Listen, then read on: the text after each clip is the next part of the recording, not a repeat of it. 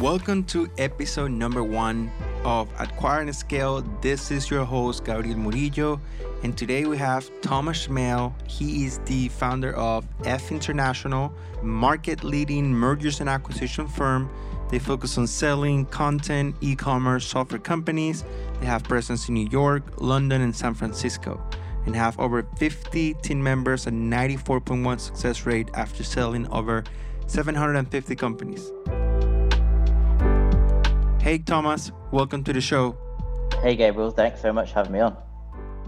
Yeah, so I first want to thank you personally and the team. I want to take a minute. I know selling a company is an extremely emotional process, and it was for me last year. So I just want to acknowledge you guys for everything that you guys did for me and the company. Yeah, I appreciate that. Thanks for thanks for having your faith and working with us. Yeah, so I want to go ahead and just give some context on what is it exactly that you guys do at FE and what do you focus on right now? Sure. So I think you gave a pretty good introduction. So just a quick update on the numbers. We've now done over 800 deals. We also have an office in New York, which is our our head office. But in terms of deals, we focus on content, e-commerce, SaaS, like you say. We work with a real range of businesses. So anywhere from generally speaking, anywhere from about 50,000 valuation up to about 50 million in valuation. We do go a little bit higher, we do go a little bit lower. We do cover a real range of deals. We have, as the international in the name suggests, we have clients all over the world. So our sellers are probably based in basically every single country you could you could think of. We probably work with someone from there, and the same with buyers. So we're very diverse in that perspective at a fundamental level, the main thing we do is work with founders and owners of businesses in the, the online space to help them, them sell. So you've been through the process yourself, but that starts with a evaluation and then that starts with a bit of consultation around whether or not now is the best time to sell. And then we run a pretty in-depth sales process where we learn a lot about your business. We put together sales materials and then we go out to our network of buyers and investors and negotiate a deal with well hopefully one buyer and hopefully we get bids from multiple buyers and then we also facilitate the due diligence contract escrow process and then hopefully from there the sale gets completed successfully. And much like you're doing after your sale you can move on to something new and either invest your cash elsewhere or focus on whatever else you're doing next. Yeah, totally. And I think one one of the things with acquisitions, uh, it's funny that I, you know, two years ago I have no idea about this whole world, and it's it's you know I've seen it all now where people are extremely confused sometimes with the whole world of acquisitions because we, we tend to hear from Silicon Valley, all this multi-million dollars acquisition. So when they hear about internet businesses, it's, it's quite different. But do you have any way of describing the different categories in the industry? Is it, you know, I know the private equities and the investment firms, that's typically the larger um, deals, but I know you guys are working with now, you know, like you say, $50 million deals. But in the internet space, what do you think are the categories out there? Yeah, well, I mean, when it comes to buyers, uh, in terms of really broad categories, we break them into three. So you have individuals and partnerships. That might be like husband and wife team. That might be mother and daughter team. That might be a couple of brothers.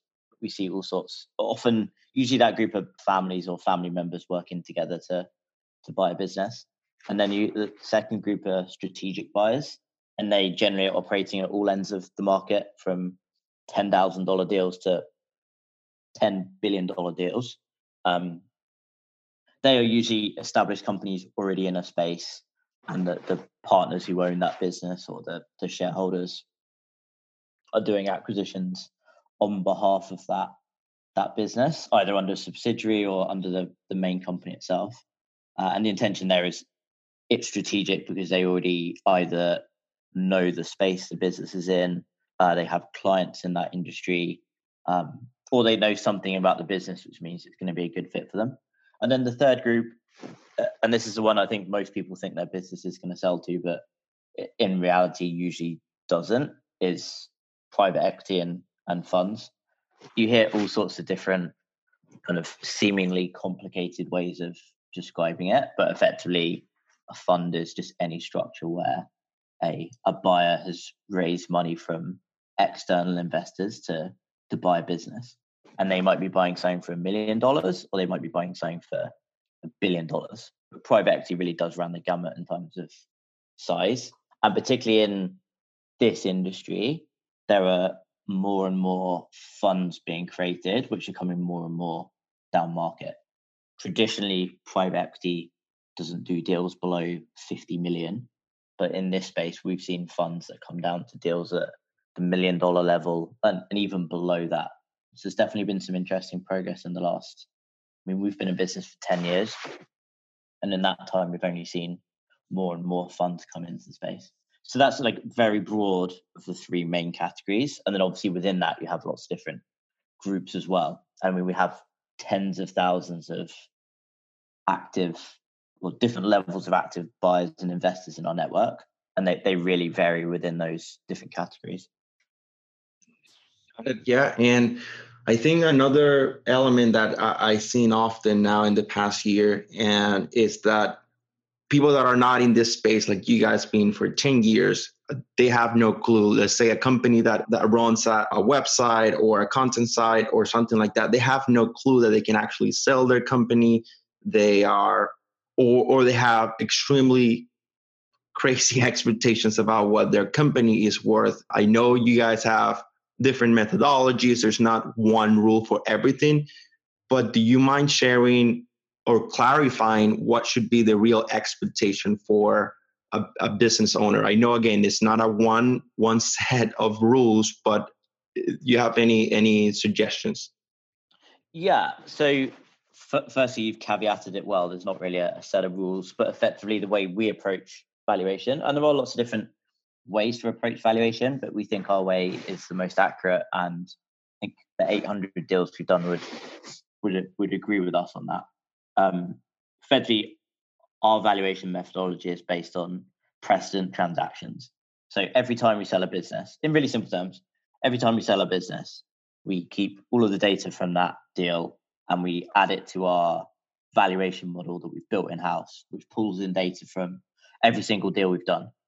And then when we're valuing a company, we're pulling in like data from the company we're valuing and comparing it to other companies we've sold in the past and establishing based on what we've sold before what we think this business will sell for based on the variables that we have or, or don't have. And that obviously becomes the reason you don't often hear about precedent transactions that often and you tend to see other methodologies is that obviously relies on having a lot of data. If you've only sold 10 companies, then your precedent data is not going to be that useful for any particular company. For us, because we've sold 800, we have a huge amount of data and we can be pretty confident in the, the accuracy of that. So that's, I guess, at a base level and real simple way of how we value businesses. In terms of the multiples themselves, if you look at the different, the three main business models, and, and like again, some like caveats before we go into it. Firstly, these ranges can really vary. There's no hard and fast rule. This applies to deals generally below $20 million. As you go above that, valuations start to look a little bit different and it generally get quite a lot higher. Um, and, and also there's, this is only businesses that we take on and actually sell there's lots and lots of businesses that we say no to that we think not necessarily worthless, but worth significantly less than the average multiples. So g- generally speaking, in the the SaaS space, you expect multiples to be anywhere between four and six times annual STE. SDE effectively being your net profit or your EBITDA, not including any discretionary expenses. And in the average business, discretionary expenses are as an owner what you pay yourself and what you take out of the business. So that might be your salary, if you take a car allowance, maybe like medical insurance, those kind of things would be considered discretionary. And then in the the content and e-commerce space, those multiples are similar. Generally somewhere in the 2.5 to 4 times annual range. So there's some very broad averages, but like I said, it really can vary, can be higher, can be lower than that. But the vast majority of companies you see us representing will fall within that range. The only probable exceptions are if a company is growing very quickly, then often the multiple will be based on extrapolating some recent earnings, particularly in a business where you have a pretty high degree of certainty that that growth is going to be consistent. So, for example, in a in a SaaS business where you've got recurring subscriptions, assuming they are true recurring monthly subscriptions, what the business was doing, uh, say, nine months ago, is somewhat irrelevant to what it's doing today. So, in that case, you might see us still use a multiple in that kind of four to six range, but that might be based on extrapolating the average of the last three months. So there's there's a lot to go into it, but generally that's what you would expect. But like I said, they can be there are definitely exceptions. That's really just our experience based on the deals we've worked on. So if a business is generating two million dollars a year, but they are not profitable, you guys don't even want to work with those businesses at that stage, or we'll we'll always have a conversation, um, and ultimately it depends.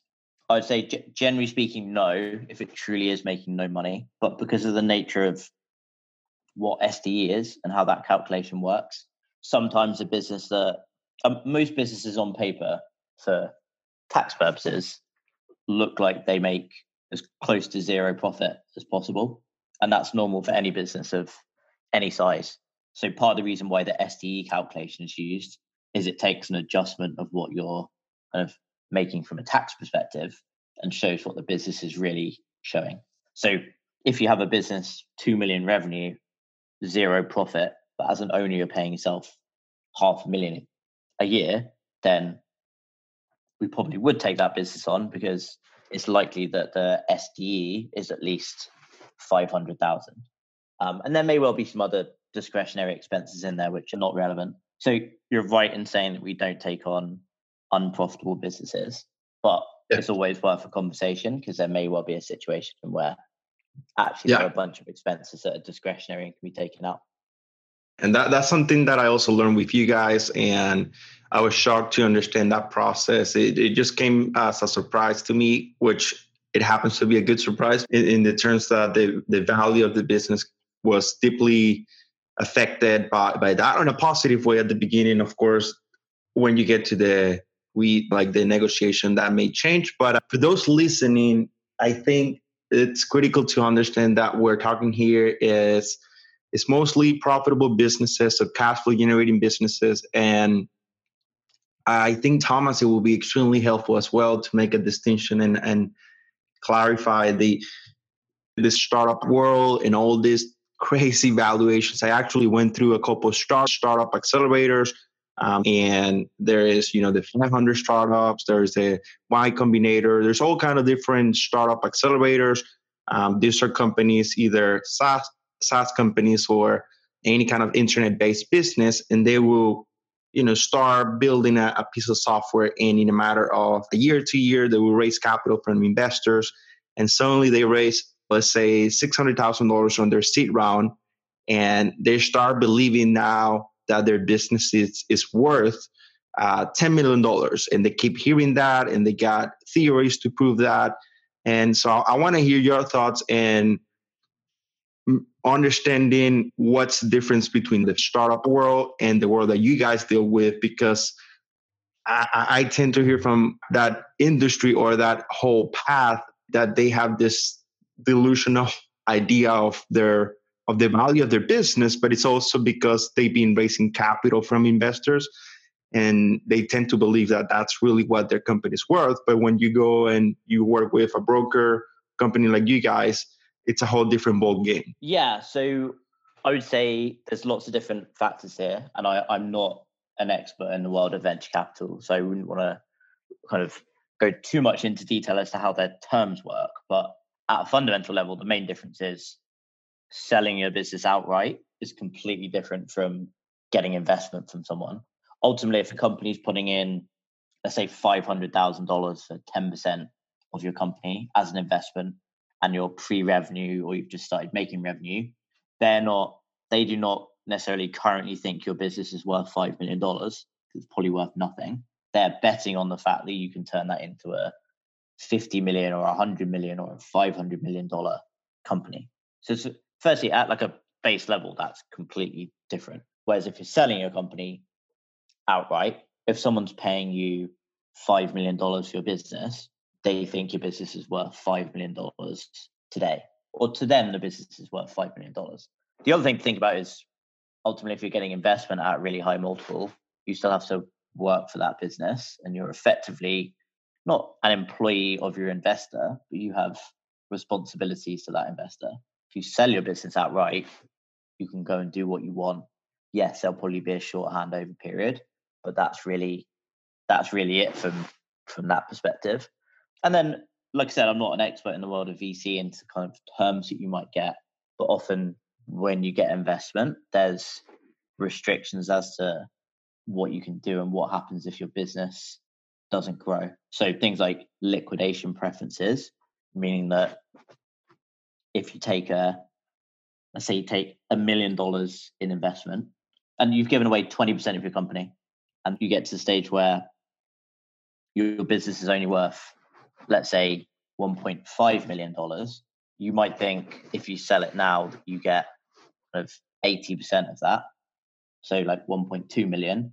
But in reality the way liquidation preferences usually work is the vc or the investor gets all their investment back first and then it's split. So straight away you're down to a baseline of 500k by the time we take away that million and then you're splitting it. So you only walk away with 400000 not not 1.2 so while that's a very simplistic example the reality is the vast majority of funded companies do not succeed and do not go anywhere. So investors are really speculating your business is going to grow whereas the acquisition is different. They are not speculating speculating on the future value they are giving you a firm number on what it's worth today. But and so that's a like hopefully a pretty good overview. But that's not to say that you can't get similar multiples from an exit as you can raising investment. I think there's a lot of misleading information out there where people think that kind of every company that gets investment raises at like a, a 50 times multiple and every business that sells only gets say a, a four times multiple the, the reality is as well that the vast majority of businesses that try and raise money never raise money. Whereas for us, if we take a business on, 94.1% of the time, we will sell that business. So if you're also looking at it from an odds perspective, or just like a statistical perspective, uh, and let's say you have a $10 million business, there's a 94.1% chance we will get you that if you're going out there and trying to raise money, there's maybe a, a 1% chance you can raise at a higher number. So there's definitely an element of survivorship bias when people look at kind of investments because yes, you can probably raise at a higher multiple, but ultimately you still have to work for that business, you still have to grow it. So fundamentally that is the the the difference. And it, it really is the same with exits as well. People often hear about of oh, Instagram, a billion dollars cash like yes that deal did happen a while ago now but that doesn't necessarily mean that your business is also worth the same. So you've kind of identified one of our biggest challenges as a business which is really kind of information and kind of sharing the realities of how valuation works. I think as time's gone on that's become a lot easier because we now have effectively 800 people who have successfully been through the process trusted us and had a successful outcome at the end Whereas if you go back, say, five years, I, don't remember exactly what our cumulative sales was back then. It's probably 200 or 250. Um, that's way less people that have, have been through the process and I guess somewhat normalized it. But once you get to 800, you have a, a little bit more traction in terms of being able to actually influence the market overall and the what people think or believe in.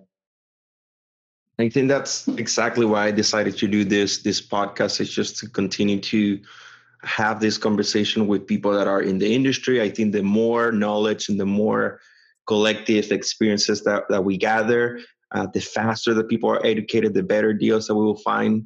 And I do remember before deciding to work with you guys, it was one video that I watched on the testimonial. Brian, is Brian Cassell maybe? Brian Cassell, yeah. Yeah, yeah, yeah. That video, it's the one that I, I watched and I said, well, I know this guy. And it just, it was a trust transfer, right? And I, I wanted to learn more about the process. So the same when I hear you on a podcast or I hear you on a YouTube, you know, you have a lot of, of, of content out there, FE so I, I just wanted to to thank you for sharing everything that you you've been doing for the past few years. And I think the more that we do that in the industry, it's it's it's going to be very helpful. But I wanted to shift gears into chatting about you know we mentioned that this is a very emotional process that it takes a lot of education and information and right now we're going through a crisis that there's a lot of fear there's some other people just focus on opportunities or saying that this is the work, the best time to invest and on and on. But in the acquisitions world, what are your thoughts in terms of buyers and sellers? Is there any recommendation in terms of practical things that they can do to prepare for this? There's some people that are desperate. They're probably not going to be able to work with you guys if they want to sell their business. But what are your thoughts in terms of buyers and sellers for what we're living right now? Yeah, it's it's been an interesting couple of months from our perspective. What we saw at the beginning of March, when I mean, depending on, on where you are in the world, but the majority of kind of developed countries started to either shut down or have travel restrictions and things like that at the beginning of beginning of March. So I'm in San Francisco and we've been pretty much on lockdown for the whole of a whole of March, and that's just been extended by a, a month as well. And I think a lot of other cities are are following along. So most people are in that position. So that meant at the beginning of March there was a lot of uncertainty with buyers and sellers where just didn't know what was going on. Things were going a little bit slowly. Deals were still happening, but definitely a little bit slower than usual. Now we've got into the, the beginning of April, and I think the exact timings are irrelevant. I know it's a podcast and people might be listening, in two years' time. But the dates are somewhat important to to mention. I think now people are beginning to accept the the new reality of of what's happening in the world, and people have uh, settled. So we've spoken to a lot of buyers who have just sounds relatively kind of irrelevant when it comes to investments, but it really is relevant if you're buying a business, which, like you said, is a very for a buyer and a seller, it's a very long and emotional process well, hopefully not that long, but it's definitely takes more time than it does buying buying shares of Zoom on on your like Robinhood account or whatever that might be. So a lot of people have their their kids at home who've not been at school recently because most of the schools are shut down. So that's definitely been disruptive for people. A, a lot of people have had like share portfolios or bonds or whatever it might might be. They've they've lost money in the the public markets a lot of buyers we work with also have stock in the company they they work for. So maybe that's like Facebook or Uber or Zoom could be all well, Zoom are up, but a lot of other companies are are down. So a lot of people from that perspective now have less cash than they did have. We've definitely seen it settle down in the last few weeks. And ultimately in the the maybe not necessarily in the very near short term, but medium and long term, the nature of the industry we're in and the businesses we sell is the vast majority can be run from anywhere in the world. Sometimes they might have a warehouse or a small office, but generally speaking, they they don't, and they can be run remotely. So the business model itself culturally will become a lot more normalized, and people are now anybody of almost any generation would understand what it's like to work remotely. Uh, some people won't like it. Some people will like it. So I think a lot of people will but more people will learn about it than ever before. So there'll be more and more people coming into the space liking the idea of buying a business that can be run kind of from anywhere. And then I think if you're a, a buyer and you're just thinking about buying a business in general, and let's say you haven't even discovered the industry, traditionally something like buying a restaurant is probably one of the most popular businesses out there you can buy. But with all the disruption to restaurants that's happening at the moment, maybe a lot of those people are saying, well, actually, I don't, maybe I don't want to buy a restaurant now, but I, I really like food. So maybe instead they discover our industry and realize you can buy a, say, a food blog or a recipe blog, which are really popular. We sell a lot of them. Uh, there's a lot of demand for them, but there's also a lot of a, a lot of supply. So I think there'll be a little bit of a transition from from that perspective as more and more people kind of discover the industry. I mean, in, terms of tips, I think the most important thing to do is, at least from what what we've seen across, across the board of all deals, is approximately a third of businesses have benefited positively. A third of online businesses benefited positively from the last couple of months of disruption. Um, so, like some, for example, like if you have a an Amazon affiliate website reviewing computer monitors, you're probably doing really well at the moment. So there's quite a few sites that have gone up. Quite a few businesses are actually like relatively flat and haven't really been that affected. And then about a third of businesses overall have declined or seen some sort of drop. So say if you are the owner of a business that has just dropped and declined, I think the most important thing is like not to panic. Realize that yes, we probably and while I'm not an economist, we probably are going into a, a recession in many of the developed countries in the world. But that does not mean your business will not recover. So I definitely don't think you should be panic selling or kind of thinking your business is going to continue going down to zero because the vast majority yes, they will hurt for a bit, but hopefully they'll pick back up again. And the advantage of most online businesses is they generally have relatively low overheads. So unlike again, like the, the restaurant industry has been particularly hard hit, where you have rent, lots of other fixed costs and just overheads related to running a physical premises. With an online business, most of them can be run relatively lean in times of a downturn.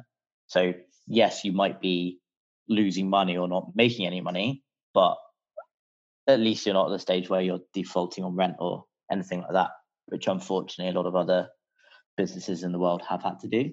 So yeah, as a seller, hang tight. As a buyer, I mean it's a good opportunity to get into the the industry. I think a lot of people over the last 10 years have happily just invested their money in things like S&P 500 index funds because the S&P 500 for the last 10 years has mostly just been going up with not not no risk, but it's just consistently been going up with relatively little expense, relatively little hassle. Whereas what people see now is there'll be a little of a downturn. There's interest rates are basically zero, so you can't get any cash on savings in the bank. You probably can't generate a return from investing in the public markets, at least in the short term. Or if you get lucky, or if you're an expert, or if you need, know something that the rest of us don't know. So buying a business becomes quite attractive because, like I said, the vast majority of businesses we represent are still making money, still generating cash flow. And then if you also look at the, the other industry where people tend to invest their money, traditionally it's if it's not stocks, it's real estate. A lot of landlords, again, like unfortunately are really struggling at the moment because kind of tenants can't pay their rent. If you have something like Airbnb people are not traveling. So most of them have like no tenants in there or no short term short term lets happening. So I guess problems for industries like that create opportunities in this industry. So as a buyer, doesn't necessarily mean you should kind of rush in. I'm not suggesting you invest all of your money in buying a an online business, but I definitely think there'll be people who discover the industry in the either coming months or coming years and kind of start to see well based on what's happened they'll realize how much of a, a strong proposition it is to buy a business in this industry. So as a seller if your business has been affected in the short term say try not to worry about it. Of work on getting it back and fundamentally the market for selling your business in 12 months time and 24 months time I'm very confident will be stronger than it's ever been, just because there'll be such an influx of new people coming into the industry looking to deploy cash, which otherwise would have been in public stocks or real estate or other investment classes which have kind of struggled.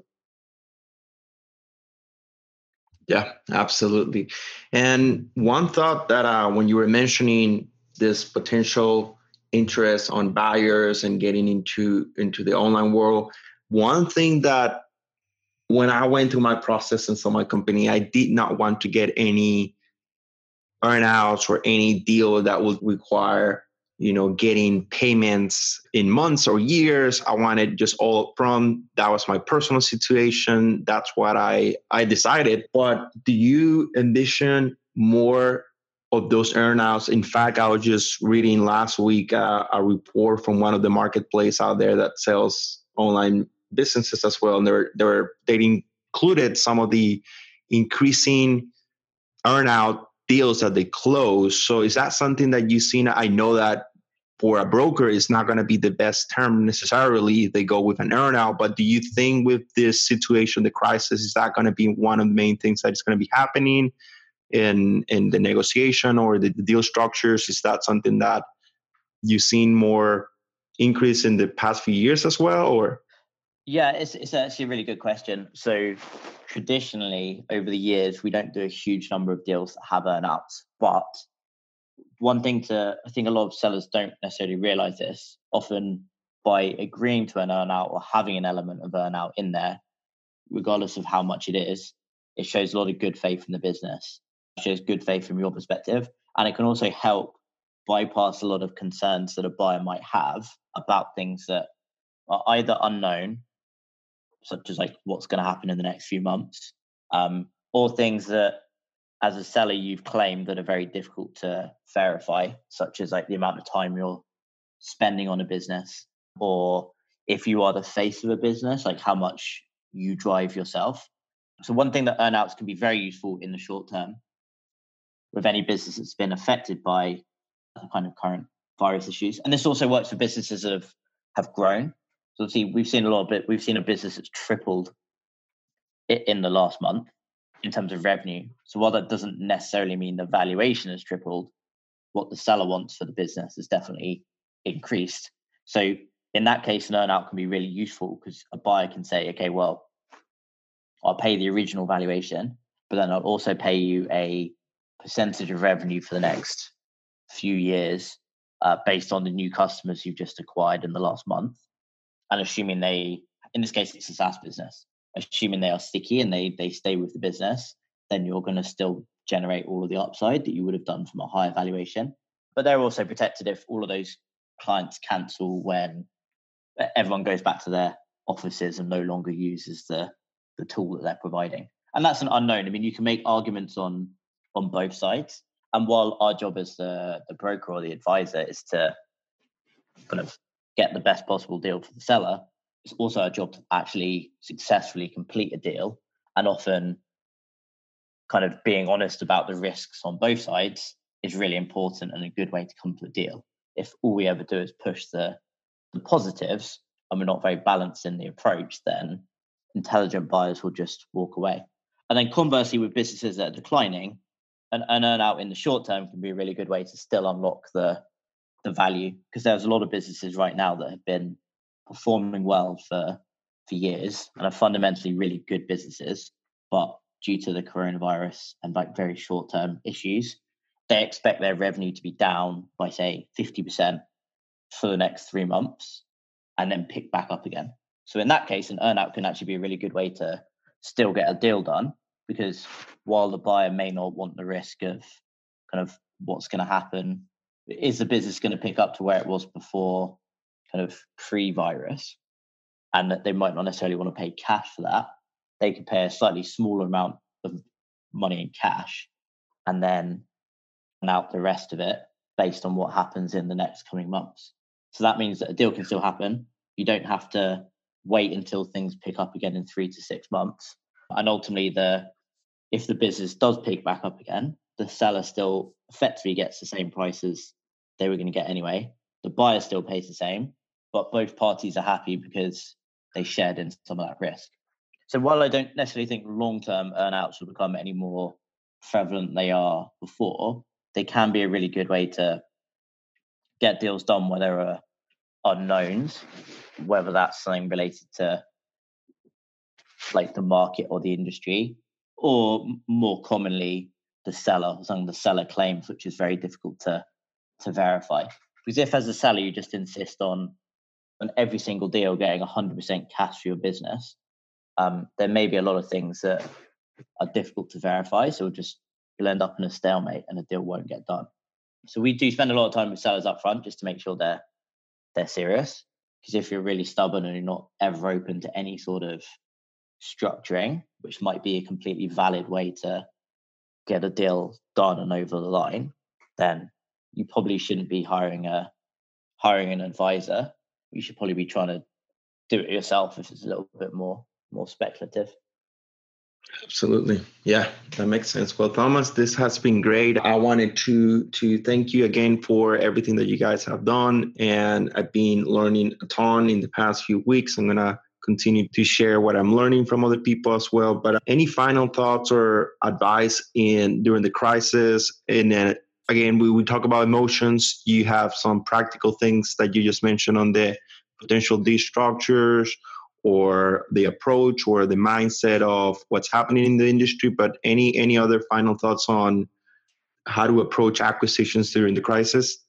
Yeah i think i think firstly one thing to realize is that prices on like public equities because the majority of businesses are doing fine at the moment prices have not and valuations have not come down so there's a lot of buyers coming in saying okay this business is listed for a million dollars i want to pay 200,000. So there's definitely not a distressed asset market.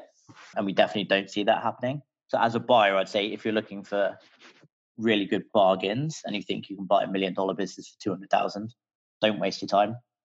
If you're a seller or a business owner and your business has been affected, you just need to be a little bit patient.